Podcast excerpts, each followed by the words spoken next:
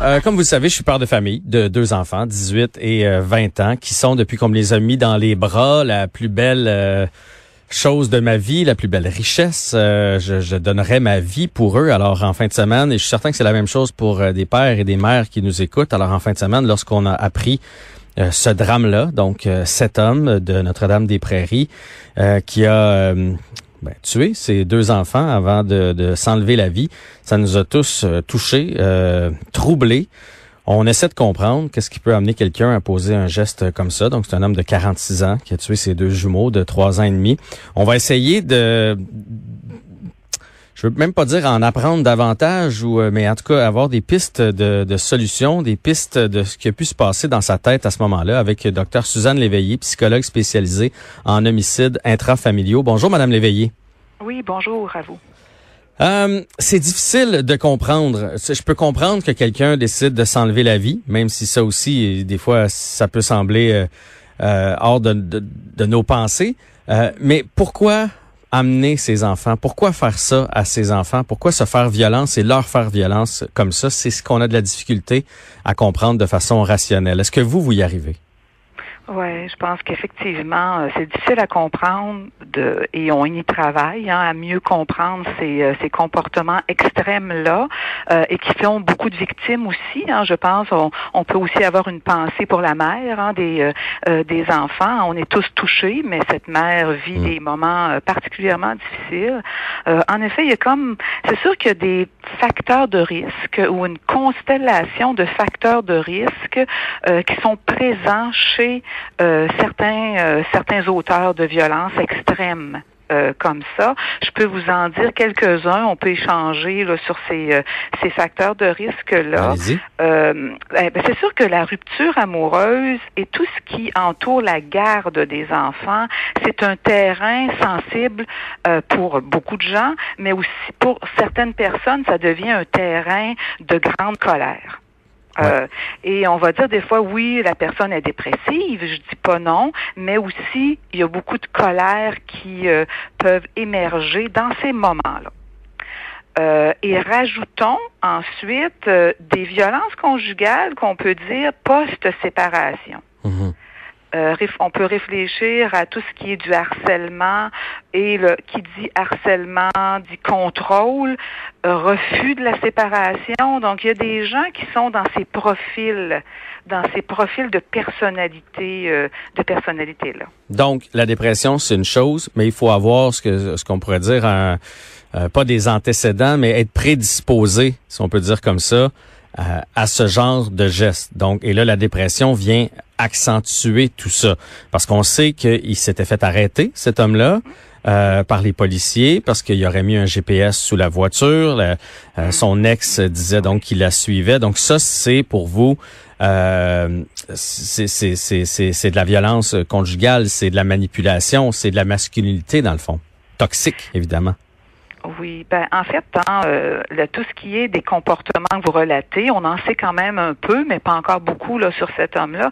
Donc les comportements que vous nommez là, de, de, GPS, tout ça, c'est vraiment des comportements euh, de, de, de, harcèlement, là, donc de cyberharcèlement, et qui est inclus dans de la violence conjugale post-séparation, parce qu'il faut pas se le cacher, il y a la violence conjugale dans le couple, mais il y en a des fois exacerbée après une séparation, entourée la garde des enfants, ça peut devenir un terrain euh, très, très intense, voire même miné pour certaines personnes.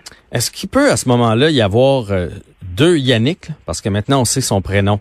Parce que ce matin, j'entendais toutes sortes de témoignages, donc euh, d'un côté plus sombre, où il faisait suivre sa conjointe, où il avait l'air de mal aller, etc. Et de l'autre côté, un paquet de monde qui disait, on n'a pas vu venir ça. Il allait chercher de l'aide, il, avait l'air quand même bien, il continuait de, travailler. Donc, on dirait a le côté sombre et l'autre côté là, dans cette histoire-là. Est-ce que ça, ça se peut qu'il cachait sa souffrance à ce point-là? Ben, c'est assez, je vous dirais, euh, fréquent chez les personnes. on parle d'hommes, là, parce que ça arrive chez les femmes, là, qui vont faire que, que des femmes vont faire des gestes euh, extrêmes comme ça. Mais disons chez les hommes, euh, qui a comme une, une apparence, hein, les apparences, de pas le montrer, hein, de pas montrer que ça va pas bien, de pas montrer qu'on est en colère Parce mhm. qu'il y a aussi de la colère. On parle de dépression, là. Faut pas non plus tout mettre sur la dépression. Il y a aussi la colère la colère forte. Et euh, je pense que ça aussi, ça joue beaucoup dans des comportements de, de filicide, parce qu'en fait, c'est un filicide-suicide là qu'il a fait, mhm. euh, mais aussi de pas le montrer, de d'être capable de le cacher, de montrer une image quand même sociale euh, très très euh, de, de, de, force, là, être capable de, de montrer qu'il est capable de, de surmonter euh, ses difficultés. La colère est souvent un, trait un peu plus masculin. Est-ce que c'est pour ça qu'on entend plus d'hommes qui font ce genre de gestes-là, euh, parce que on, on a la colère en, nous. Euh, en plus de ça, on n'ose pas trop consulter parce qu'on est on est orgueilleux. Il y a l'apparence. Euh, on veut montrer qu'on est fort, qu'on est au-dessus de nos affaires, comparativement peut-être à une femme qui va aller plus rapidement se confier, qui va aller chercher de l'aide plus rapidement. Possible. Je vous dirais que il y a quand même un nombre presque équivalent de femmes qui font ces types de hein? gestes-là, mais oui, oui, mais pour des raisons différentes. Donc, on, on pourrait faire une comparaison éventuellement, mais disons le, le, le volet euh, de, de, de, se sentir humilié euh, et en colère, ça, ça ressort chez les hommes. Pour les femmes, il y a aussi ça, mais il y a aussi d'autres éléments d'explication. Mais de la sensibilité à l'humiliation euh, est quand même très forte là chez les gens qui font de la violence euh, conjugale. Dites-moi, Madame Léveillé, il veut faire payer qui quand il fait ça? Euh, est-ce qu'il veut faire payer son ex? Est-ce qu'il veut amener ses enfants parce que c'est rendu trop dur pour lui de, de, vivre puis il veut pas les laisser dans ce monde-ci? Est-ce que c'est parce qu'il trouve que notre monde justement est trop pourri puis il veut pas les laisser là? Il veut, c'est quoi son but derrière ça? À ce moment-là? Euh, ouais, c'est une bonne question. Hein. C'est difficile à répondre complètement parce que ça peut être toutes ces raisons-là. Euh, mais je pense qu'il, euh, j'ai l'impression, en tout cas, c'est difficile à dire pour ce cas-là, mais qu'il y a beaucoup de la colère l'emporte. Hmm. Hein. La colère contre son ex-conjointe, mais en même temps veut garder ses enfants à lui tout seul et pas les laisser dans ce monde-ci. Il part avec eux autres. Hein? Donc, deux, deux volets, mais je pense que d'être assez pour faire un geste aussi extrême, il faut être désespéré, hein, c'est clair, mais il faut aussi être très en colère. Est-ce que ça se peut que les, les, les, les minutes où ça se passe, là, ce, ce mhm. drame-là, où est-ce que lui passe à l'action, là, est-ce que ça se peut, vous avez beau être psychologue, est-ce que ça se peut que ça s'explique pas, qu'on n'arrive pas à comprendre euh, de façon rationnelle qu'est-ce qui se passe à, ce moment-là précis? Parce que c'est c'est une détresse euh, extrême là, de, de, de, de passer à, à l'acte comme ça. Ben, euh, vous avez tout à fait raison de dire que ça ne s'explique difficilement, ça s'explique pas rationnellement. Ça peut s'expliquer émotionnellement dans des paroxysmes euh, émotionnels intenses de, de détresse, de colère mélangée, où là, la vie euh, n'a plus de sens. Hein, et, le, et la colère l'emporte et un point de bascule, hein, comme s'il y avait un point de bascule là-dedans, et donc point de bascule dans la colère, dans la dans la détresse, dans la rage, ben c'est on n'est plus dans du rationnel. Hmm. Mais c'est pas un geste que je dirais euh, qui est en dehors de la réalité. C'est pas un geste psychotique. Euh, à moins que j'en sais pas encore assez du cas là, mais c'est pas il était pas en état de délire là cet homme. Non non, je comprends.